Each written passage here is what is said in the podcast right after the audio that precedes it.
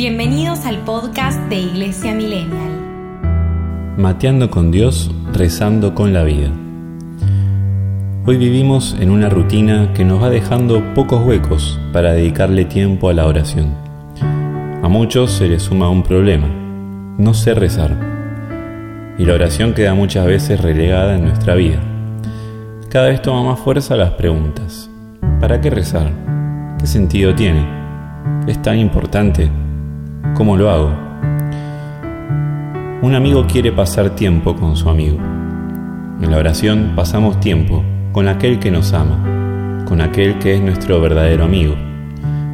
La Madre Teresa de Calcuta decía que la oración significa para mí la posibilidad de unirme a Cristo las 24 horas del día, para vivir con Él, en Él y para Él. Por un lado se trata de vivir bajo la presencia de Dios, hagamos lo que hagamos. Saber que estamos con Él siempre. Entonces compartimos nuestra vida con nuestro amigo. Caminamos juntos, nos alegramos juntos, sufrimos juntos. Hay otros momentos en que solo estamos con Él, sin hacer otra cosa. Simplemente tomamos unos mates con Jesús. Perdón los que no toman mate, sabrán entender el ejemplo. Y en unos mates pueden haber risas, llantos, silencios, pedidos, agradecimientos, reconocimientos, reproches. Es que con el verdadero amigo hay confianza, no se oculta nada. Y es eso lo que debemos intentar hacer en la oración, dejar nuestro corazón. Santa Teresita decía que la oración es un impulso del corazón.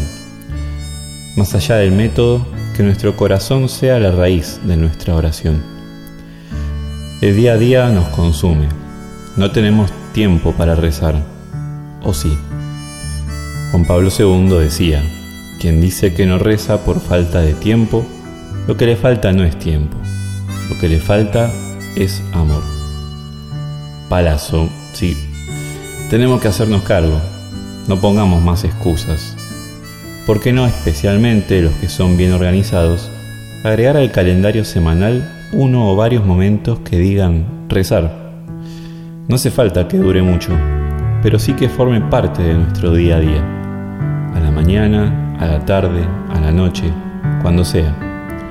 Pero es necesario, y es necesario porque solos no podemos, porque estamos hechos para Dios, porque necesitamos de esa paz que ningún otro nos puede dar. Quizás nos pasa que no sentimos nada al rezar, que estamos secos, que estamos solos. Tranqui, hay momentos y momentos. Jesús nos pide que recemos siempre y sin desanimarnos. Quiere que seamos fieles como Él lo es, que perseveremos, que hagamos de nuestra oración un hábito, que lo tengamos en cuenta en las buenas y en las malas, como un buen amigo. Muchas veces nos hace esperar, muchas veces no entendemos qué onda y nos da ganas de decirle, dale, che, tirame un centro.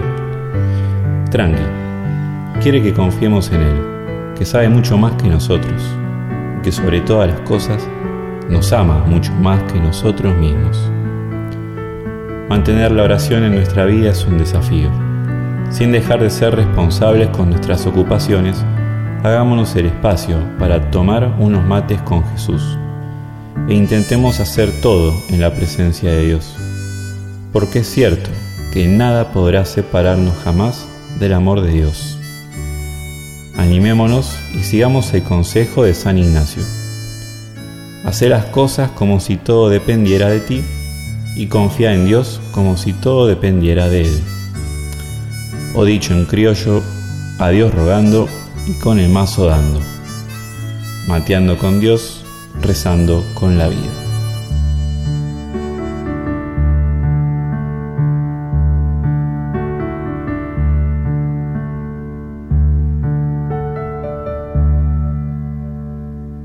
Iglesia Millennial Podcast.